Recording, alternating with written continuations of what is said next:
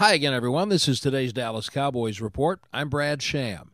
The Cowboys resume practice today for this week's game in Atlanta with the closest thing they've had to momentum all year. They still haven't been able to win two in a row, but that upset win in Philadelphia was a morale booster. Even Captain Zach Martin, inspirational for the way he played through a knee injury, feels the importance of that win. This is, this is one of the bigger wins I've been a part of. Um, just where we're at in the season um, kind of where our division's at against, you know, like you said, the defending champs. And, um, you know, I'm just so proud of our team. It was it was a great team win, and you know we've been we've been bad on the road this year all year long, and to come put it together at, at this point of the season versus versus that team, uh, it's pretty special. Don't expect much from Martin in practice today, or maybe tomorrow. All eyes will be on Maliek Collins to see if he can practice today, as well as defensive end Taco Charlton.